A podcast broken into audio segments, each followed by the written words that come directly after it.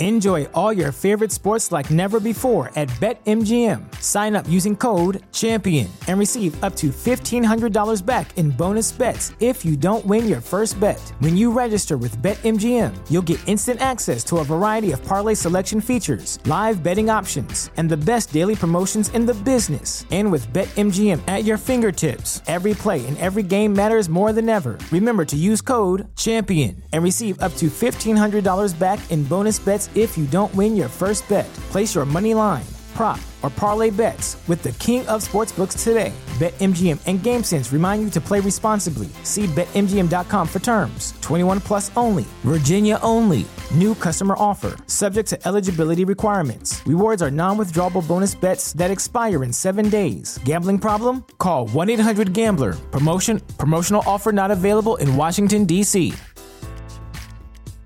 Do you know what nemesis means? A righteous infliction of retribution manifested by an appropriate agent. Personified in this case by me.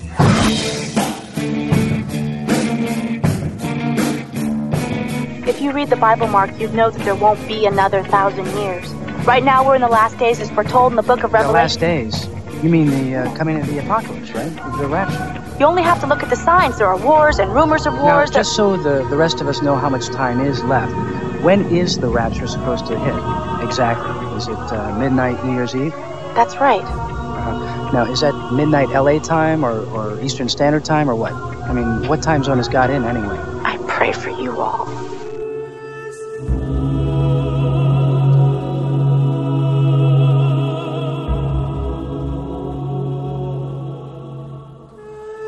A very, very old intro, back when this was called Coffee, Cigarettes, and Gnosis. Relevant for this show, as the topic is the Book of Revelation. I sometimes miss those more innocent times. In those days, I just wanted to share with peeps in my internet social circles. I didn't even know who was listening or not. There was only my website with a crappy internet player and some files shared on MySpace. And then I realized humanity at large needed those Gnostic contraband truths. And here we are at the end of the world in the age of Hermes. Are you saying this is the apocalypse? I'm saying this is an extermination. The background music is From Whom the Bell Tolls from the Donnie Darko soundtrack. What a Gnostic film about physical and psychic apocalypses, my beloved true seekers. Takes me back even before the podcast started, to that summer of 2005 when I studied the Nag Hammadi Library, read Valis, and took a lot of ayahuasca. That was my initiation into Gnosticism, which later included my Abraxas experience and seeing UFOs storm Portuguese nighttime skies.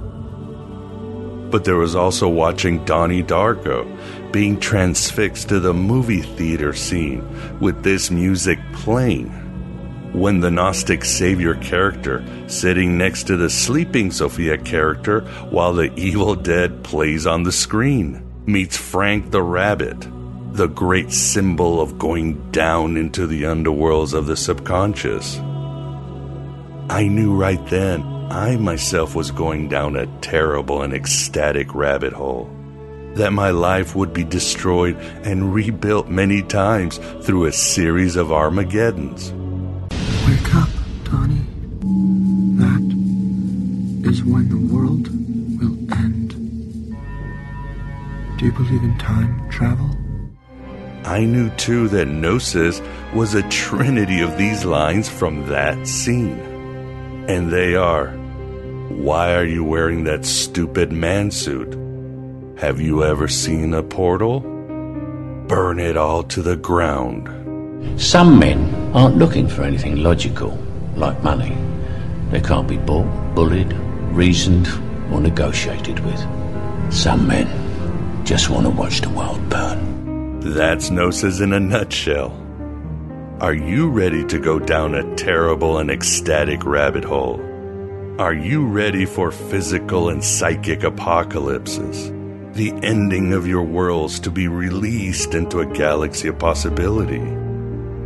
Like Donnie Darko, are you ready to heal splintered universes and finally find out who you really are before being programmed by programmer hating angels? Are you ready to go through portals, burn your fake life to the ground in your stupid mansuit? Good. Then happy heresies and welcome to the desert of the real.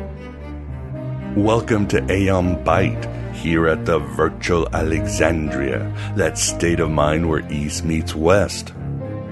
Welcome to that dream of you, that distant ship smoke on the horizon. Say goodbye to all of this. And hello to oblivion. We don't take prisoners but liberate them. We are not the final authority on anything, but hope to be an endless possibility for everything. Divided we stand, together we rise. We're writing our own gospel and living our own myth. And there is no limit to our independence and rebellion and curiosity. As Plotinus wrote, being an individual is described as a rebellion against the infinite. All things are generated from the infinite, and when they are dissolved, are taken up again into the infinite. It is cosmic law which has ordered this. The generated beings pay penalty to each other for their injustice. The separate existence maintained by individuals in the face of their divine origin is seen as a transgression of cosmic laws. The souls have separated themselves from the divine world when they descended and went creating. The cause of this was their audacity of self affirmation. By alienating themselves from their origin, they committed a transgression, and they must bear the penalty. But they are acquitted of guilt because cosmic law had ordered the descent for the benefit of their universe. The divine does not reach out to us from a cosmic beyond. It breathes from within. Our souls are secret entities which nest inside our skin. God is us. Our rebellion knows no limits, but it's gonna be alright, even if our worlds end, because it's all a simulation, and what lies beyond is ecstatic self knowledge. And we'll get there if we're led by Mercury's laughter. What in God's holy name are you blathering about? Well, I'll tell you what I'm blathering about. I've got information, man. New shit has come to light. And, and shit, man. So, welcome to the end of the world, and welcome to a truly encompassing show on the book of Revelation. Bringing in all mythic, historical, theological, and mystical angles to the scripture that continues to grip both the imagination and testicles of mankind. There is a war going on between angels of light and dark over your soul, Dr. Lane. What are you talking about? Four horses of the apocalypse. The other visions. No. They're not real. They're in here. For this, we are joined by Alex Rivera, who will be discussing his new book, The Sun Lady Unveiled. This work is as deep and insightful as his last one, Baphomet, The Temple Mystery Unveiled, which Alex co wrote with Tracy Twyman. The Sun Lady Unveiled is dedicated to Tracy, and that's so cool as she is sorely missed and eternally honored at the virtual Alexandria. And yes, if you're wondering, you'll see that Sophia and her war against her son, Yaldabaoth, is a cornerstone for John the Elder's astrotheological drama. But you knew this in your heart all along. You knew she was there. I'm the monster's mother. The Gnostics were certainly into many forms of apocalypses. as we've discussed before. The Sethians contended the end of the world already happened as soon as this universe was accidentally created from the transgression of Achamoth and the fury of Samael. We are just the shards of divinity floating in liquid ruins of bad dreams, trauma, and loneliness clinging to the flotsam of distant memories of a wholeness we know we can attain if we unlock the secrets of the stars and go through the portals like Donnie Darko to distant past to face our pain and discover our potentials. When the long night comes, return to the end of the beginning. Kinda like what we must do in our meat sack lives instead of believing in the granola New Age concept that the past doesn't matter or the future is all there is. The past matters because that's where the Archons store both all of our trauma and innocence. And the book says we may be through with the past, but the past ain't through with us. Like the Gospel of Thomas says. The disciple said to Jesus, Tell us how our end will be. Jesus said, Have you discovered then the beginning that you look for the end? For where the beginning is, there will the end be. Blessed is he who will take his place in the beginning. He will know the end and will not experience death. And as Pinocchio says, go to the beginning to get to the end. Find out what is real to know the pretend. And as T.S. Eliot wrote, we shall not cease from exploration, and the end of all our exploring will be to arrive where we started and know the place for the first time. By the power of truth, I, while living, have conquered the universe. Here we are at the end of the world in the age of Hermes, deciding we're going down that terrible and ecstatic rabbit hole to find answers to find ourselves, all the way to finding Sophia in her battle against the Red Dragon. And perhaps tell both of them, as well as our childhood selves, that it doesn't have to be this way. That we are fine and we are all amazing. We can start over. That our parents were just afraid and we no longer have to carry that fear and tell our past selves and even Yaldabaoth that it's never too late to have a happy childhood. And what if you could go back in time and take all those hours of pain and darkness and replace them with something better? We all rebelled, and it's okay too. The infinite forgave us, and the demiurge and his mother were just scared too. It's okay. Burn it down because it was just all a simulation. I want to live a real life. I don't want to dream any longer. I promise that this year I will provide rituals and practices on Gnosis and all of this. It's time I provided some tangible exercises and magic rites. Stay tuned. In the meantime, let us to our interview with Alex Rivera.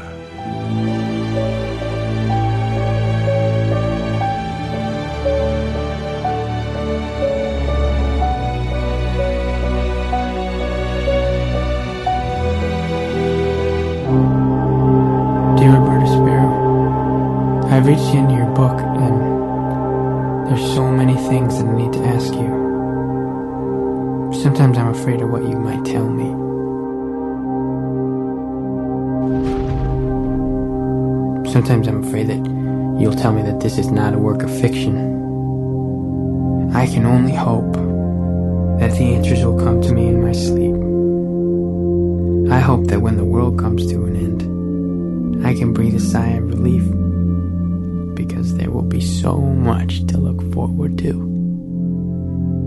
This is the Aeon Byte interview, and with us, we definitely have the pleasure being joined back again by Alex Rivera to discuss his new book, The Sun Lady Unveiled. How are you doing, Alex? And welcome back to the show.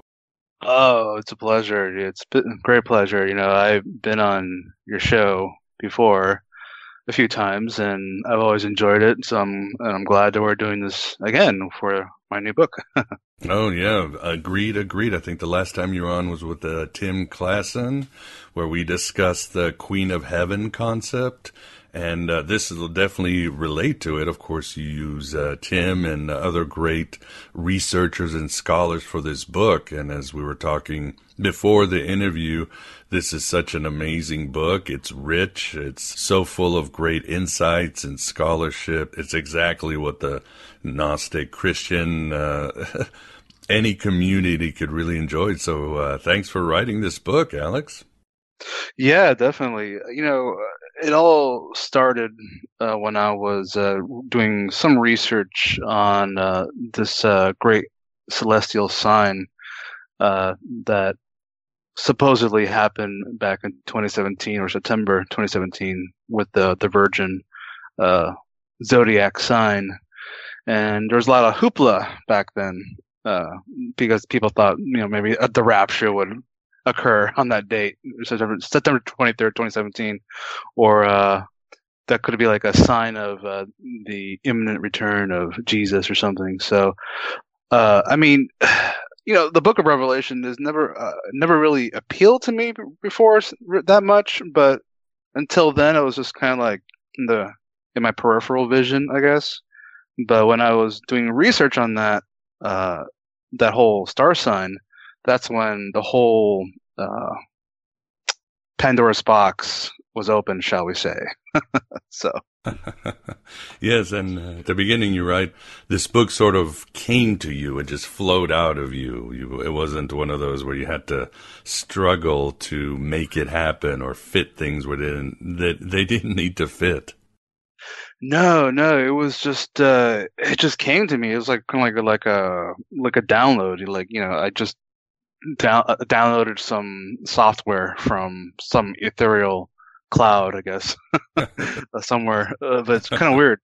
Uh, but you know, uh, uh, it was actually what I remember. It was actually Tracy Twyman, whom we all know, uh, who passed away last year tragically. But she was the one who actually encouraged me to write the book. Actually, um, so that kind of gave me like the uh, stamina and the I guess the courage to write it. And you know, I was making some posts on my website on theani.com about uh, this uh, symbol and uh, the woman clothed the sun from Revelation chapter 12, and that's when things started going, or or, or everything started to click, I guess, for me for that with that specific uh, figure. And she's very much uh, very important in not only in the, uh, the book of Revelation, obviously, but also in the Old Testament as well. And, you know, but she's also connects to other figures throughout world religion, as we'll get into, I'm sure, soon here. Oh, yeah. Uh, yeah. So, I mean, obviously with the, uh, with the Queen of Heaven motif of Ashera being Yahweh's wife or uh, you know, the Mary, the Mother Mary or Theotokos of uh, Eastern Orthodoxy and Catholicism. Um, but you know, and of course, in, in those religions, uh, she's very much like a goddess figure, you know, um, which comes from that whole uh, idea of the Queen of Heaven, which uh, eventually comes from Ishtar of uh, ancient Babylon. But and of course, you know, Sophia Achamoth, she also has connections there as well. She's also called the Queen of Heaven. And also at the same time, she's also called the lewd one, right? Or Prunikos, or the harlot. Mm-hmm. Yeah. We, I think we both read Tobias's great book on it, The Gnostic Mysteries of Sex. yeah, I love that movie. I mean, that movie. I love that book. It should be a movie. yeah. Quite a movie that would be, huh? well, we definitely want to unpack this all. I love it, of course, how you mentioned Tracy. You dedicate the book to Tracy. As long as we don't forget those who have passed, they will live, and her work needs to be supported and brought up, even though it stands on its own. It's eternal. What was uh, Tracy's reasons for you uh, writing this book? Well, I mean, she didn't really give many specific reasons, but I would imagine though it was more like a continuation of her research and my research from the Baphomet book that we collaborated on uh, maybe five years ago or so. Uh, so, I mean, I would say that maybe that this book is sort of like a spiritual sequel to that book, even though it's not really about Baphomet at all, really, but it is more about this uh, woman clothed the sun figure, or the sun lady. But a lot of the themes that's explored in that book, uh, the Baphomet Temple Mystery Unveiled, is also sort of continues on with this book as well. So I I put a little bit of connections there just between those two books. So and uh, and I get into a lot of the ideas that was also uh, somewhat explored in that book as well. So there's some connections there. Uh, and and I get into you know the occult as well, which you know Baphomet is obviously uh, very much connected to.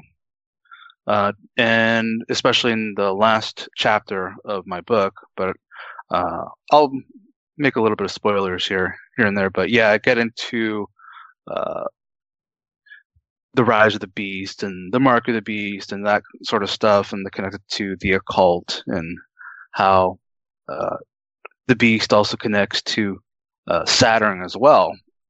And I, really haven't seen anyone really make that connection too much, but uh, I make that connection quite a bit in in the in uh, the, la- the last chapter. But I don't want to get too ahead of myself here. But uh, but I, I'm I'm thinking though that the themes that were expressed in that book continues on uh, with this book as well. But but really with this book, instead of emphasizing or putting emphasis on you know a specific incarnation of the devil, which that book you know Baphomet really is. Uh, you know, I'm more focused on something what's more holy, shall we say?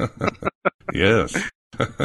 and even at the end, you have a beautiful inspirational message. So, uh, you but but of course you bring it all in all the different versions of evil and good and everything else. And nonfiction spoilers are great because people will be going well how can he say that? No way. But you back this all up. So but what i like to do is um, just read that section on revelation 12 so the audience has a perspective. Plus i know a lot of people when they listen to podcasts they're walking or they're driving so they'll be able to understand it. So, if you don't mind, I'm going to read it here. I have it on my notes. Uh, Revelation chapter 12. Here it goes. A great sign appeared in heaven a woman clothed with the sun, with the moon under her feet, and a crown of twelve stars on her head. She was pregnant and cried out in pain as she was about to give birth. Then another sign appeared in heaven an enormous red dragon with seven heads and ten horns and seven crowns on its head. Its tail swept a third of the stars out of the sky and flung them to the earth. The dragon stood in front of the woman who was about to give birth, so that it might devour her child the moment he was born. She gave birth to a son, a male child who will, quote, rule all the nations with an iron scepter, and her child was snatched up to God and to his throne. The woman fled into the wilderness to a place prepared to her by her God, where she might be taken care of for 1,260 days.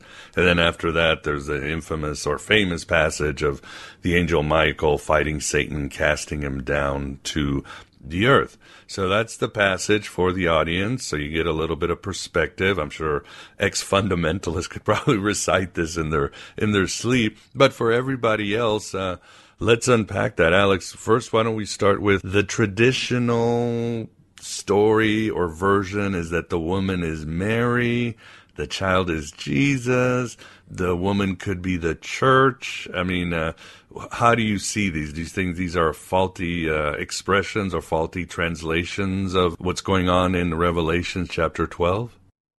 Sure. So the woman clothed the sun, let's start with her first.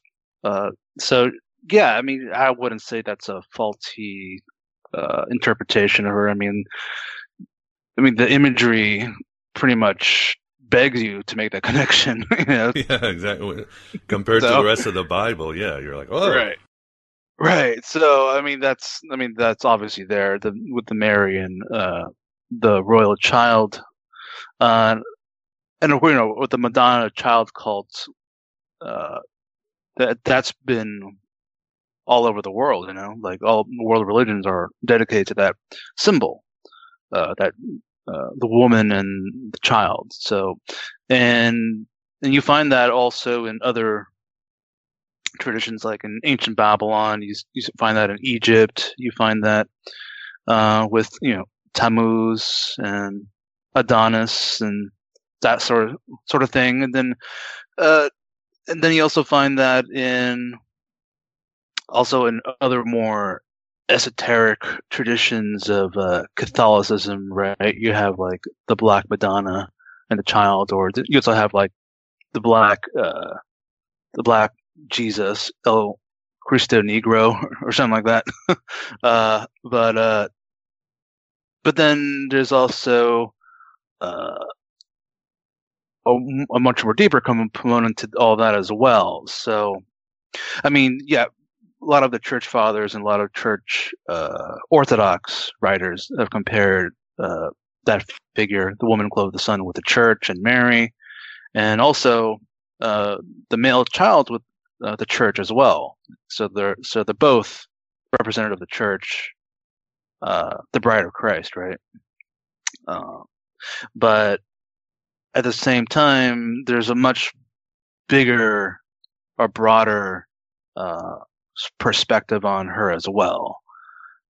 So, I mean, that connects to obviously Gnosticism, uh, where you have Sophia Achamoth. She's also considered to be uh, sort of like the Theotokos as well. She's also the uh, the mother of God.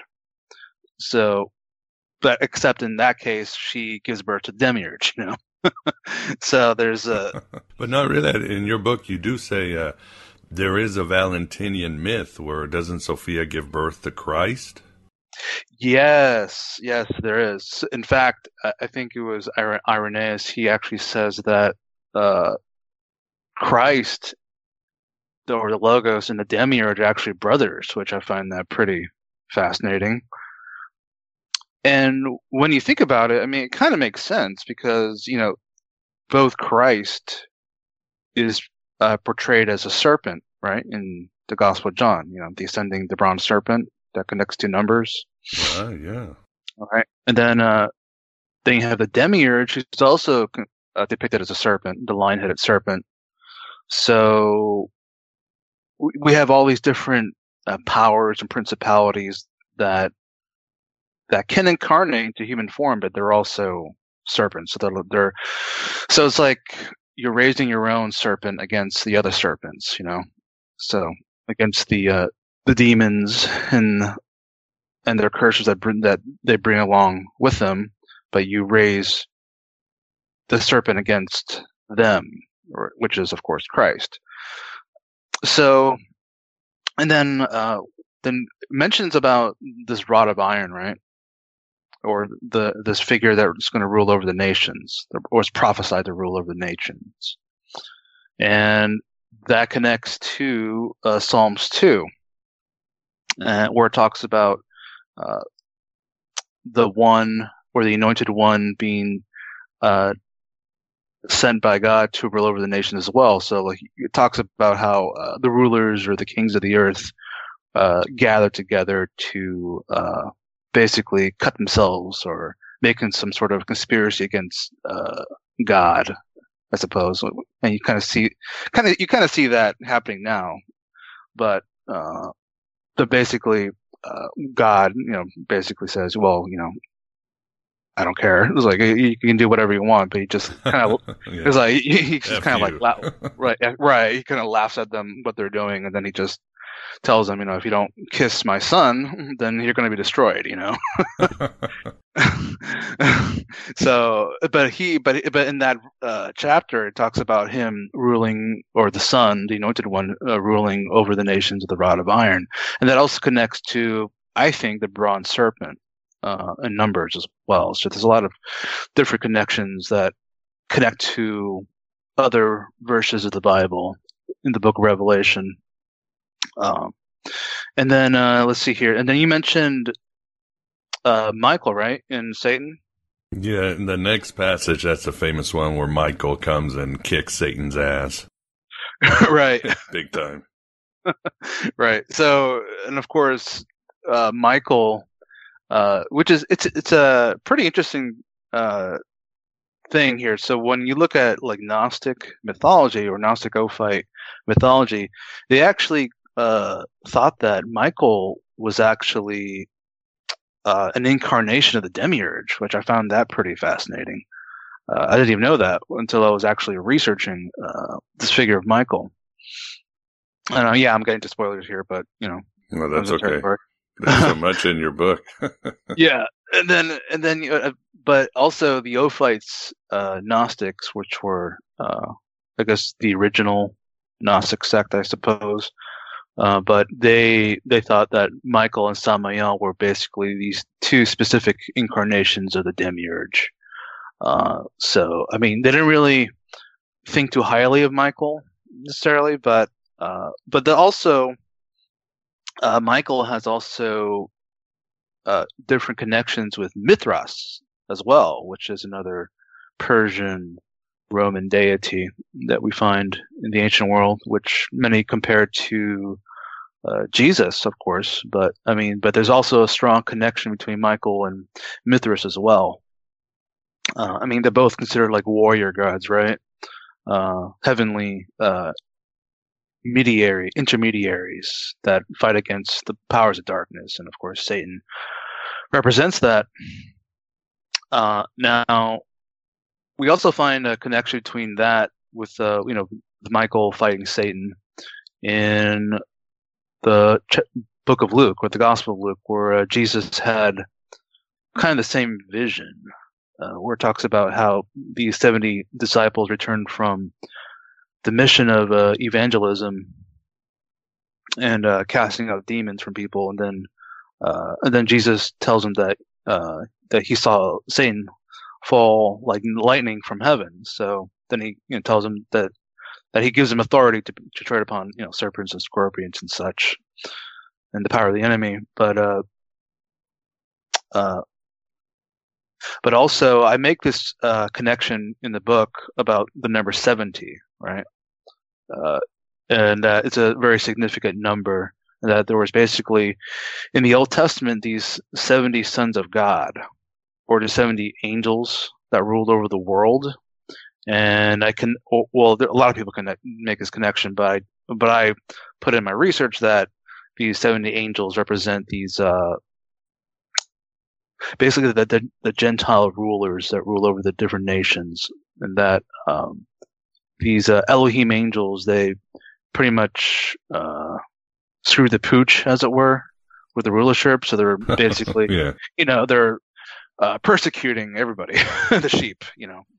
The people are basically the sheeple, you know, right? You know how conspiracy theories they call normies, you know. Right. Yeah. but, uh, but, uh, but basically, uh, in the first temple, that they, they're we'll we'll get to this here in a moment, but basically that they are they represent uh, the great dragon, basically that these seventy sons of God are cast out, just just just just like uh, Satan, basically that they're all belong to the same serpent angelic race. And you know what's interesting about that is that you know the seraphim in the Bible they're they're called like these fiery beasts. They're fiery angels, but they're also have a reptilian uh, shape to them as well. So, or serpent uh, connection there. So it's like we're dealing with a whole family of serpents, basically.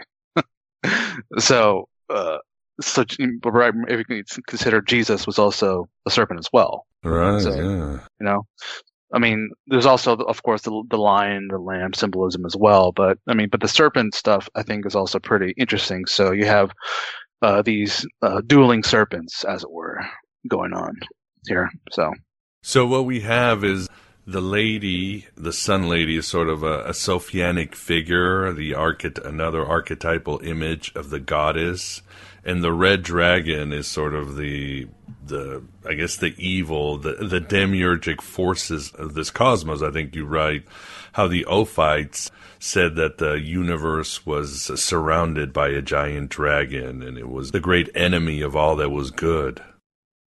Yes, yes, yes. So I get into that. Um, now, uh, this great dragon that surrounds the world or the the, or the cosmos uh, can be conflated with Leviathan of uh, the Old Testament, with uh, where Yahweh basically uh, chops up this uh, great sea serpent into sushi, I guess, and feeds the feeds the uh, the the remnant, I guess, in uh, the Bible. So, or the or at the end of the days, he feed, which is really interesting. I found just the website actually says that uh, the Leviathan is actually fed to the damned at the end of the days, which is kind really? of really whoa. yeah, yeah. I actually wrote about that in my article called "The Sun Lady Tales," and that's sort of like a companion piece uh, to uh, my article, or sorry, my book rather. So, yeah, I found that pretty interesting. Uh, you can check it out on my website uh, with that. But, but anyway, going back to uh, Leviathan, so he's also well, this creature is basically like a like a giant another serpent, right? Another dragon, but he's also kind of like a worm as well. And there's a lot, there's a lot of uh, references to uh, worms in the Bible, like you know, the, where, this is worm, where the worm dieth not in hell. Uh, and then, uh, and then, uh, also when we look at church father writings, when they uh, describe the beliefs of different Gnostic sects, but they talk about how this great dragon that rules over the world. Well, there's actually more than one Gnostic sect that believe this. There's actually many who believe this, but uh, I think it was both uh, Epiphanius and uh, Hippolytus that report this in their uh, writings. But I mean, first we can start with uh, Epiphanius. So he says that that there is an archon who holds this world captive in a shape like the Ouroboros. And I'll just read it uh, straight up from yeah, him. please do. Awesome. Yeah, so he says that the ruler who restrains this world has a form of a snake, and it swallows the souls that do not exist in a state of acquaintance, and returns them to the world through its tail and then into swine and other living things, and brings them up again through the same rulers. And then uh, there's another translation that says that uh, the archon who holds his world captive is shaped like a dragon. He swallows the souls that are not in the know and returns them to the world through his phallus. So, you know, his penis, uh, here to be implanted in pigs and other animals. Oh my god! and brought up again through them. So, yeah. Then he also says that um, that this form of knowledge, this gnosis, uh, is uh, compared to one's eating one's emissions that belongs to pleasure and lust. You know, like you know, sperm and menses and such. Like they all were obsessed with. You know, with trying to make them to like a sex crazy cannibal cult or whatever. But uh, but uh, but but but again, it kind of makes sense though. I mean, it does connect to this great dragon that deceives the world, right? Uh, that, keep, that keeps the world enslaved, the the ruler of this aeon, you know.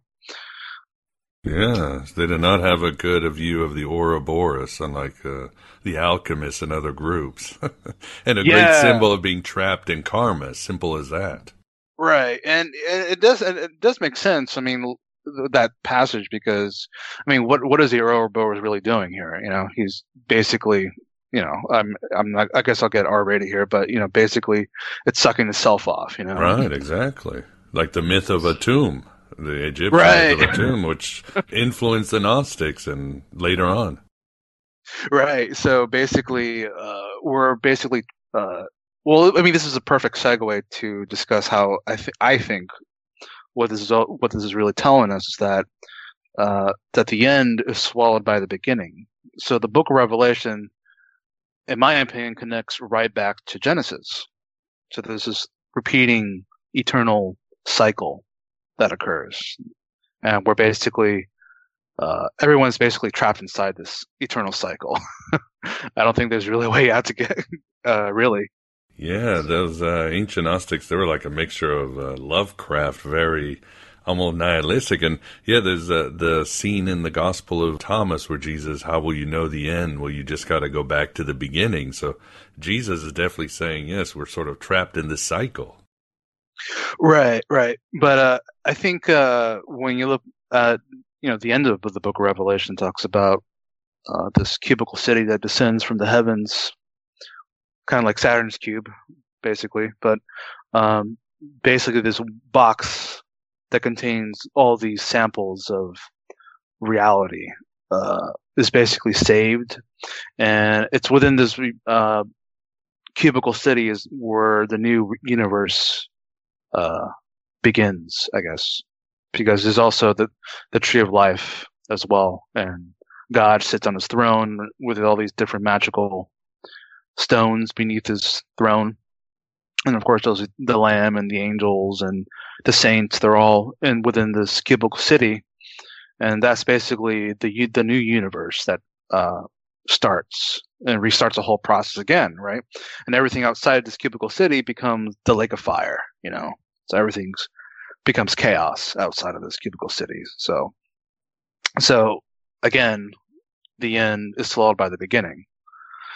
Um, and you know when Jesus uh, talks about uh, being born again, uh, I think he, uh, con- in my opinion, it, it sounds like he, he's talking about no longer being detained in this world as rising above the rulers and avoid being uh, inc- incarcerated, incarnate back into the world through the uh, the snake, the dragon archon's penis, basically. to avoid that. oh, naughty, naughty Gnostics in ancient times. Some of these guys were too much time in their hands. Maybe they're in quarantine writing the stuff. yeah, they're on house arrest. Yeah, yeah. well, according to the myth, we all under house arrest in this cosmic drama, and uh, and what I like too is um, you and this it reminds me of the same argument that uh, Lynn Picknett and Clive Prince make in their latest book, when God had a wife that there was this movement and like uh, some of the ancient Gnostics, some of the early Christians, that they were actually trying to restore the first temple religion and spirituality with uh, the goddess and more organic, holistic sort of spirituality. Isn't that what you, you see too in the book of Revelation, some of these movements? Yes, yes. And I did actually listen to that interview. Um, I thought it was really good and it's just interesting that they actually published that book. I think it was I think it's called "Did God Have a Wife" or something. Yeah, that, that's it. Yeah. Okay. Yeah. So they make that point that you know there was this Hebrew goddess that in that first temple mystery tradition, and you know I definitely agree with them. Uh, I mean, the Sun Lady herself has a lot of connections with that. I mean, I don't know if they make that connection explicitly in the in their book, but maybe. But uh, but at least in mine, um, no, they don't deal with the Book of Revelation at all. Just with oh, okay. Simon Magus and Jesus and John the Baptist before. Oh, okay, yeah, yeah, um, yeah. I make that some of those connections as well in, in the book, although I don't really uh, put a lot of emphasis on Simon uh, Magus, but um, but in in that book, well, I mean, sorry, in my book, basically, yeah, that there's was this uh, first temple tradition in that they did worship the Queen of Heaven in the, and this was actually in the uh, the Temple of Solomon, and uh, of course, the Temple of Solomon has a lot of connections with uh, the occult and uh, Freemasonry, of course, and uh, the grimoire tradition as well. Uh, you know, the Lesser Key of Solomon, etc. But, but yeah, I mean, the, she, the Queen of Heaven, is uh, very much a part of the first temple tradition. But um, but when you look in history, it talks about how uh, there was this uh, king Josiah that came to power, and it was under his rulership that uh, uh, this Queen of Heaven, or Shera, or Astarte, uh, was removed from any semblance of worship or semblance of worship, I should say. Um, so, and this happened, I think, right under the the second temple, or right before the second temple. This is where uh, uh, the Jews were in captivity in ancient Babylon. That's when things started moving towards that direction, and then they, for some reason or another, they decided to get rid of uh, the Sun Lady, which is interesting. Uh, because even in like in in ancient Babylon, they, they have a figure that's very much similar to their Asherah, the Queen of Heaven, which is of course Ishtar, and she's the also the Queen of Heaven, also considered the harlot as well, much like Sophia. Right. Yes. So, yeah, I mean, and then in the Babylonian myths, you have this uh, uh, theme of descending into the underworld with Ishtar, the descendant of Ishtar, and then you have the whole descent of Sophia into matter as well. So there's a lot of connections there, which I make a lot of, I write about. But yeah, I mean, I definitely would agree with uh, Clyde and uh, Picknett. I mean, am I getting correct? Am I, am I getting it correctly? Clive Prince and Lynn Picknett. That's it. Lynn Picknett. Oh, that's Yes. right. Okay, Mhm. right. So yeah, so bad with names, but yeah. So I would yeah definitely agree with that. So now in the Book of Revelation, it talks about uh, this ark, right? Uh, and talks about the Holy of Holies. Now, this now in the first temple, it talk. I think this was about around 600 BCE when the temple purchase started happening by the time of King Josiah. Now, uh, with the destruction of Jerusalem by the Babylonians and the scattering of the people, uh, this was basically this first uh, instance of the destruction of uh, the, the worship of the Sun Lady. And I think in, it was I think it's in Jeremiah that says that uh, like anybody who uh, the people who basically who were were, were not worshiping the Queen of Heaven were basically destroyed. Like I think it, it explicitly makes that connection. So, and, and even in Psalms, or sorry, not Proverbs, rather, rather, uh, it talks about wisdom. You know, telling people if you don't listen to me, you're going to be destroyed. You know, so I mean, talk, it says, uh, even calls people uh, that if they don't worship or listen to her counsel, wisdom's counsel, that she's going to laugh at you when you're in calamity. You know, so it's a very stark uh, warning, I guess, to people. So yeah, there's a lot of connections there, and of course in Proverbs it talks about uh, this uh, wisdom figure that builds herself seven pillars, right, in heaven. Right. And then, uh, and then I make that connection in the book with uh, the Holy Spirit. It also has seven uh, aspects to it as well. And the Holy Spirit, uh, I really found this interesting that uh, the Holy Spirit was actually considered to be the mother of uh, of Christ in a lot of uh, different uh, sources. So it wasn't exactly male, originally male. It was actually feminine and but more interestingly, I make a connection between the Holy Spirit and Barbello. Uh, So it's not. I mean, uh, you, I guess you could make a connection between Sophia and uh, the Holy Spirit. I mean, there's obviously a connection there, but uh, but it's but with Barbello, she's also considered like this divine emanation of it, like the first the first man, right? The first God, the first aeon. Right. And so she's like uh, the one that gives birth to the pleroma, as it were, in Gnosticism. Um, Now, getting back to No, no, hold on. It should be said. Yes, Yeah. you make a good argument. Well, we're speaking of the Holy Spirit. Uh, the go- the Gospel of the Hebrews said the Holy Spirit was female. The Gospel of Philip says uh, Mary couldn't be impregnated by the Holy Spirit because a woman cannot con- be con- cannot ever conceive another wo- by another woman. So you make a good argument that this was sort of uh, this uh, this divine feminine, the Paracletos, perhaps. Yeah, yeah, and and I also point out that there's actually two uh, Paracletos. There's you know the mother Paracletos, and then there's Jesus as well, who's also called the uh, Paraclete, right? So there's there's so the, so basically Jesus is basically the uh, the the child, the offspring of wisdom, and in Luke it talks about how her children are justified by wisdom. So. Uh, and you know the description of of this Queen of Heaven, the Book of Revelation, chapter twelve, uh, sounds also very similar to the description of the Queen of Heaven that was worshipped in the first temple, because the royal seal of Jerusalem had a winged sun, and that the lady was represented as the winged sun at neighboring, I think it was Ugarit, I think, but uh, she. Uh, basically she was also protecting had a protecting presence over the king or the Melchizedek as it were. So and her fi- and her, she also had a symbol of the eight pointed star which is enclosed by enclosed by the winged sun. So and of course that winged sun symbolism uh, can be traced back to ancient Egypt as well.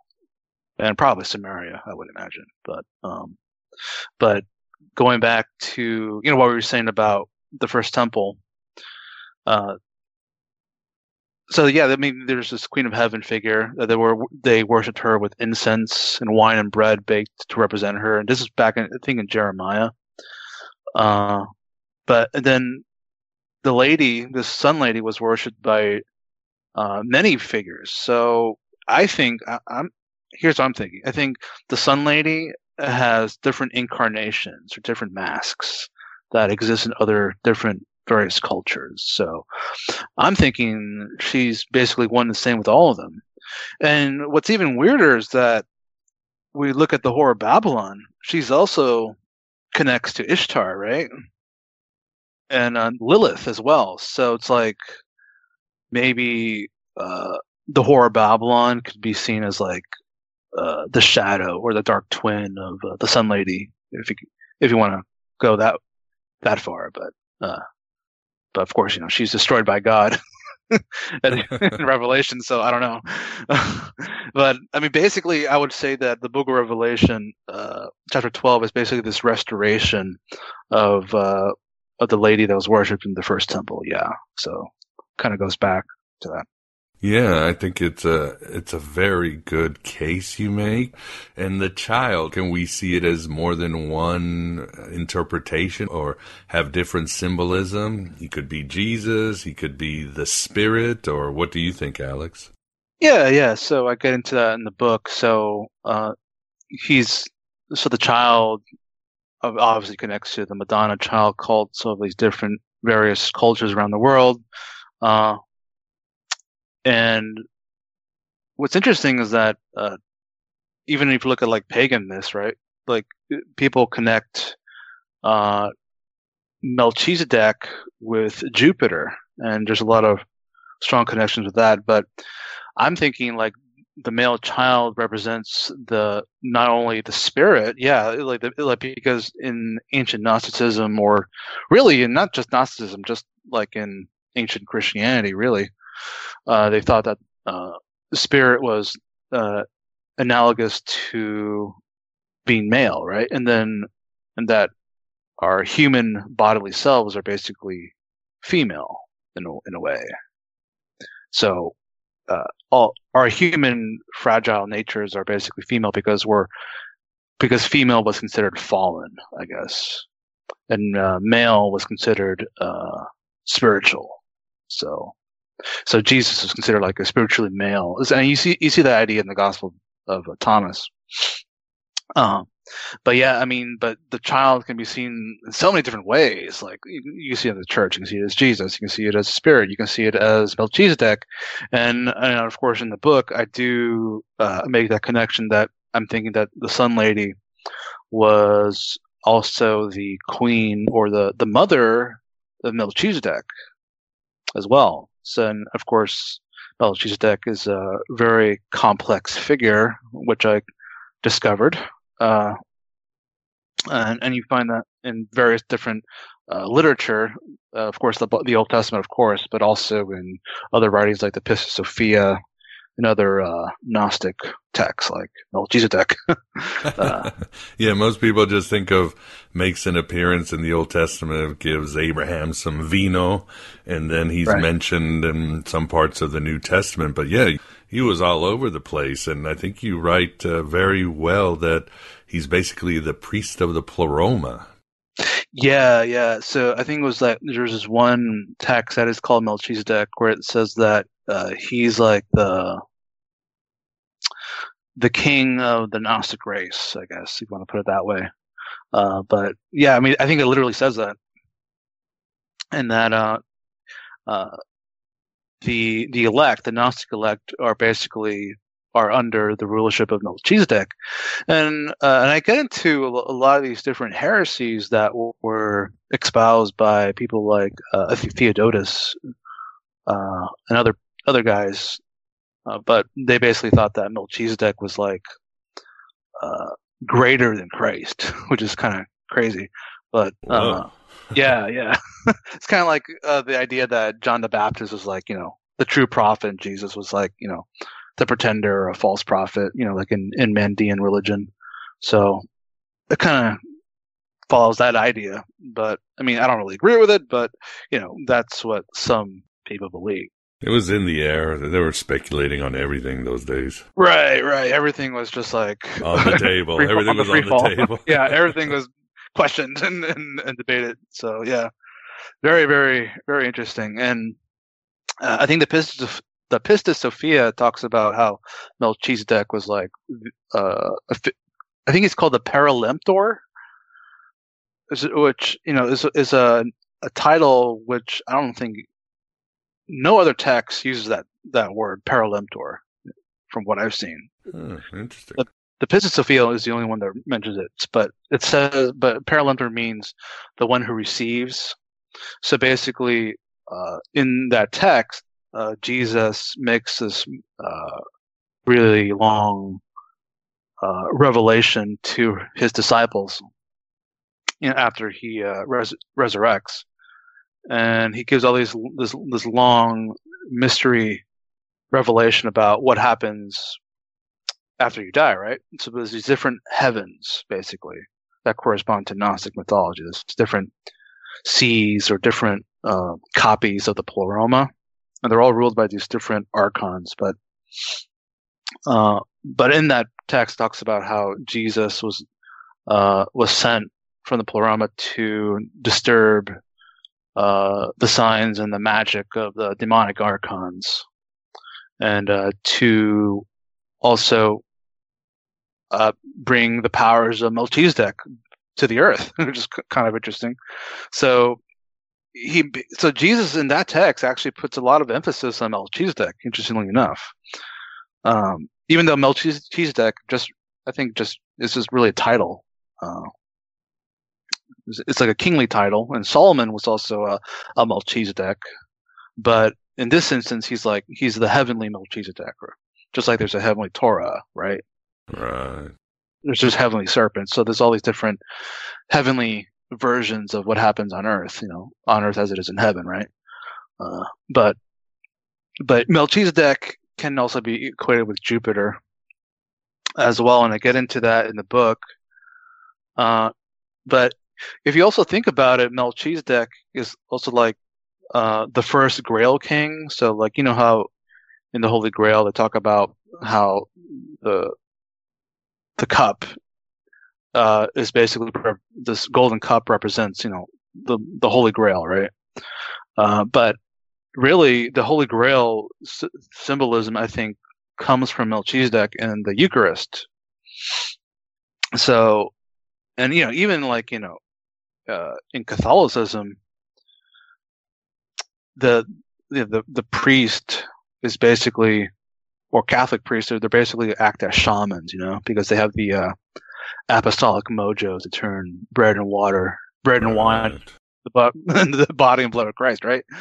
And uh, and the Pope is also worshipped as like a human demigod, you know, like Caesar or Hercules in Catholicism. So, uh, but but anyway, getting back to the Holy Grail stuff, I think that's really where that Holy Grail idea comes from. From is, is from Melchizedek because he's originally the one who uh, gives the Eucharist to I think it was Abram, and then he becomes Abraham after the war with uh, some other I forgot his name, but uh, it's there. it's all in my book.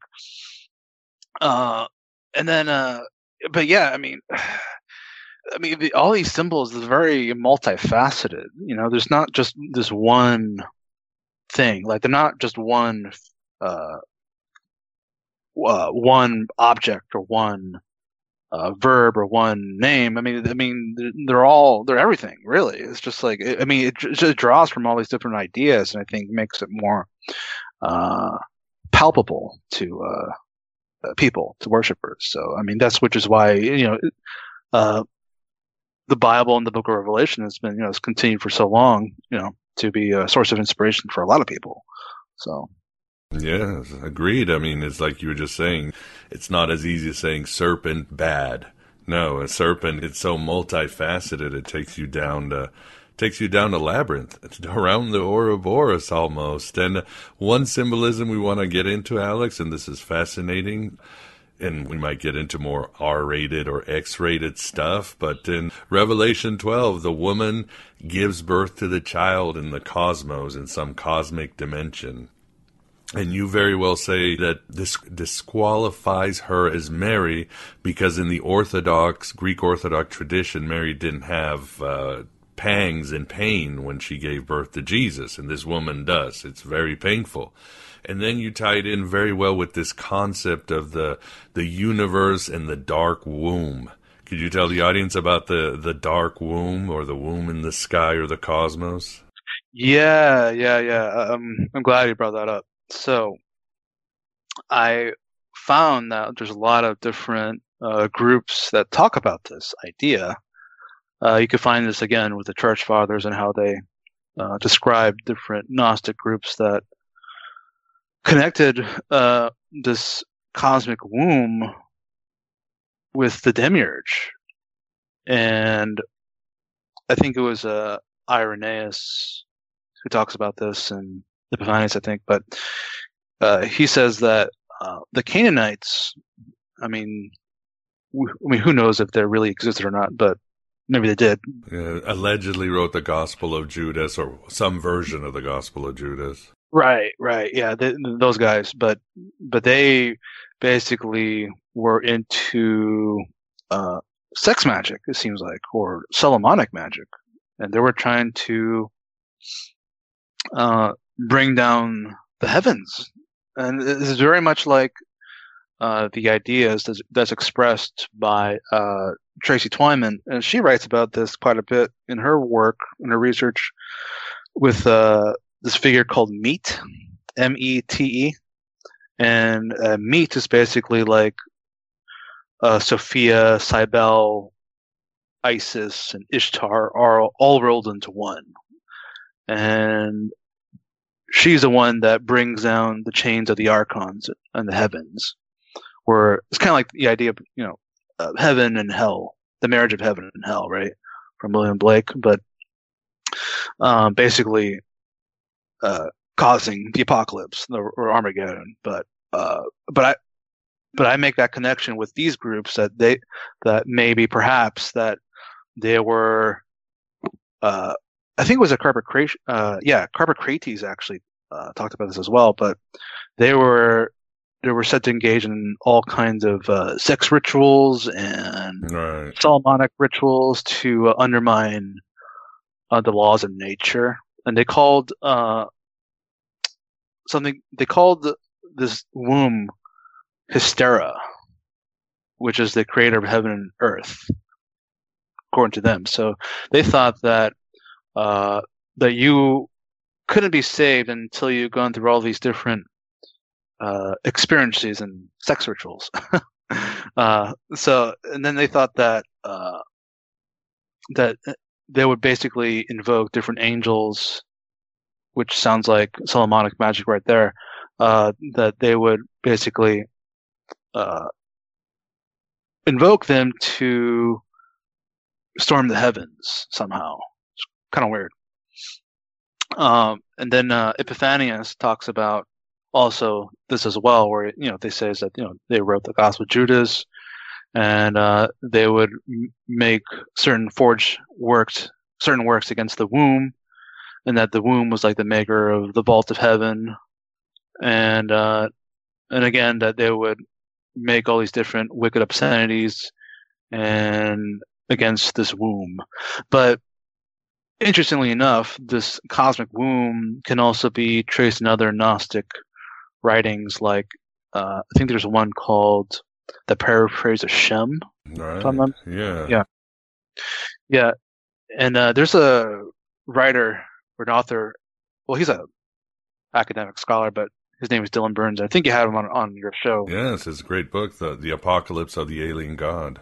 Yeah, yeah, uh, that's a really good book. Yeah. But but he was saying that uh, that the womb uh, is you know obviously connects to generation and matter, and of course even the word matrix connects to the word womb or mother, right? And uh, and that there were basically these Gnostic groups were trying to dissolve the works of the womb, and I think it's in yeah the paraphrase of Shem where it talks about how the womb is equated one and the same with the uh, malevolent demiurge. And I think uh, in that text talks about how the womb produces uh, the world as a reaction of uh, this uh, heavenly figure called Der Durdekius or something like that. Right. Yeah. I have it. Was it? Yeah. Durdick. Yeah. Whatever the pronunciation. Something like that. Whatever it is. uh, but he uh, tries to recover the divine light that is uh, possessed by uh, darkness in the womb. And uh, he performs his recovery by delving into the darkness while wearing this robe of fire that results from this emission from the light. Yeah, it sounds kind of crazy, but uh, he. Uh, and then, yeah. yeah, you told me that's a text also where demons are having sex with people. It's pretty wicked. Yeah, yeah, yeah. It's a crazy, crazy aspect. I can't believe no one really talks about that. Never. Yeah. oh, but it's like it's so like nuts. yeah. Very Lovecraftian, even. yeah, even talks about how like uh, that that there was like a, this unclean penis that was with the demons uh, in the darkness and is having sex was rubbing the womb from the beginning. So basically, that the entire manifest universe is described as a giant vagina being tickled by an unclean demonic penis. So there you go. oh my god! So this idea, basically, of the womb, it must have it's it's more or less present in the Book of Revelations, a cosmic being giving birth again in some other Yeah. upper dimension. Sure. So yeah, I mean, even like in the Bible talks about birth pangs and giving birth quite a bit, especially in the Book of Revelation. But I mean, again, yeah, I mean, I did write that Mary, uh, she doesn't really have birth pangs because she, you know, she's the Virgin, right? The Virgin Queen in heaven. And I think it was in the Proto Evangelion Gospel of James where it talks about how she was like a temple virgin and you find that in paganism as well. Yes, But- you mentioned that in your book. It's fascinating. Yeah, yeah, and and you know, I actually got this from my research into uh, Orthodoxy. Actually, I was just uh, for a time I was actually even uh, con- convert considering converting to Eastern Orthodoxy, but during that time I was in my investigation. I found that uh, little tidbit, so I thought that was pretty interesting. So like, well, well, what the heck? I'll just put that in my book too. Um, you know but but yeah i mean uh, that cosmic womb idea though i mean connects with uh, babylon and uh, babylon also has a womb. I mean, really, she Babylon means gateway, you know, or the gate of God, or the gateway of the gods. and uh, you know, so and then so she's like kind of like gateway from another higher dimension. So all these different gods are like incarnating it, incarnating uh, somehow into this world. So like even in like you know in the OTO, like they they worship Babylon, right? And uh, chaos and Right. The concert So- of Babylon. right, right. So I mean they obviously you know connect all those ideas together, but you know, uh, and then I think I think Baphomet is like the uh, the child of Babylon and chaos or something. But he's like the server and the lion, right? The mystery of mystery or whatever. Right. Yeah. So, so yeah, so uh, there's a so yeah, even like occult satanic groups are very much uh, inspired by all these ideas too. So uh, I note all that in my book. We have come to the end of the interview. It's a good book. Well, Alex, uh, where can people find out more about uh, your work? I'll have it on the show notes as always, but here we are Sure. on audio. Go ahead. Yeah, they can go to my website called theaeoni.com. Uh, there's all sorts of stuff on there. Now, I know I took down some articles, um, but I'm to repost them in maybe like an ebook, maybe soon. So people have access to that. Uh, but, uh, but I, but there's a lot of, uh, audio, there's a lot of video on there. Uh, you can also go to my YouTube channel, which is connected to my website as well. So you can check out some of my videos that I've done. Uh, I know, I, I mean, I'm kind of like a, uh, a bedroom DJ, so I do a lot of mixes myself. So, so you can find that on my YouTube channel as well. So even though it's not really Gnostic, but or religious, but you know, you can certainly find it there uh, if you're into that sort of thing. So yeah, uh, I mean, it's a it's a good book. I, I hope people read it. I hope, hope people check it out. I think it will go a long way to you know to enlightening people on the subject because I don't think many people can really uh, easily put a tag or a label on on her Sun Lady because she, she's many different things, you know. So Yeah, well, agreed. she's uh, the the the mother goddess of everything. So we have to pay homage to her, gue- I guess. Yes, I agree with you. We should pay homage to her. We need her more than ever. So, but awesome. Well, audience, I highly recommend The Sun Lady Unveiled. And Alex, as always, uh, truly enjoyed c- having a conversation with you here at Aeon Byte and uh, good luck with your book. Oh yeah, thank you so much for having me on. I really appreciate it. Like this has uh, been really fun having this conversation with you, and I hope people check the book out and uh, just you know just be groovy, you know. Thanks, man. And there you have it, my beloved truth seekers. Our first part of our interview with Alex Rivera. It's the end of the world, and I hope you feel fine. In our second part, we discuss the connection of Sophia and Mary Magdalene, all in relation to the book of Revelation, of course. Alex shares his views on Lucifer and the Garden of Eden, as well as some incendiary ideas on the myth of Lilith and Samael. He'll give us the true dope on what the beast and 666 really mean. We'll certainly get into some Book of Enoch. Alex also ponders if any of the Book of Revelation is relevant to today's shit show days and much, much more.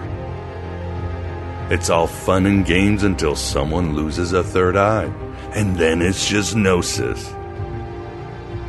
So become an AB Prime member or patron at Patreon for the full apocalypse, as well as many other cool bonuses.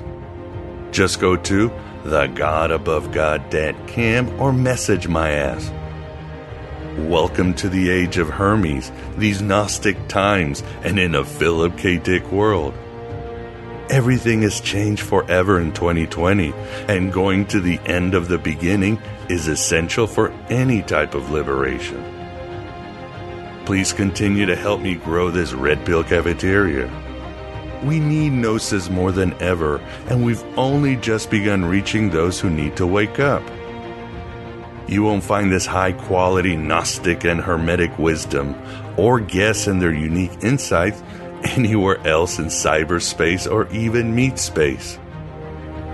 As mentioned in the intro, I'm working on tangible Gnostic rituals and magic for this year to grow this venture and help you out more. In the end, divided we stand, together we rise. Thanks for being here.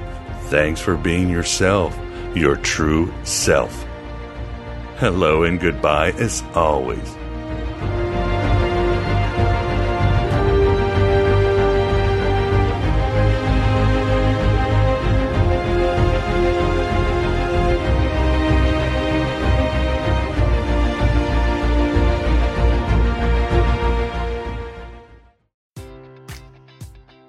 Enjoy all your favorite sports like never before at BetMGM. Sign up using code CHAMPION and receive up to $1,500 back in bonus bets if you don't win your first bet. When you register with BetMGM, you'll get instant access to a variety of parlay selection features, live betting options, and the best daily promotions in the business. And with BetMGM at your fingertips, every play and every game matters more than ever. Remember to use code CHAMPION and receive up to $1,500 back in bonus bets if you don't win your first bet. Place your money line, prop, or parlay bets with the king of sportsbooks today. BetMGM and GameSense remind you to play responsibly. See BetMGM.com for terms. 21 plus only. Virginia only. New customer offer. Subject to eligibility requirements. Rewards are non withdrawable bonus bets that expire in seven days. Gambling problem? Call 1 800 Gambler. Promotion. Promotional offer not available in Washington, D.C.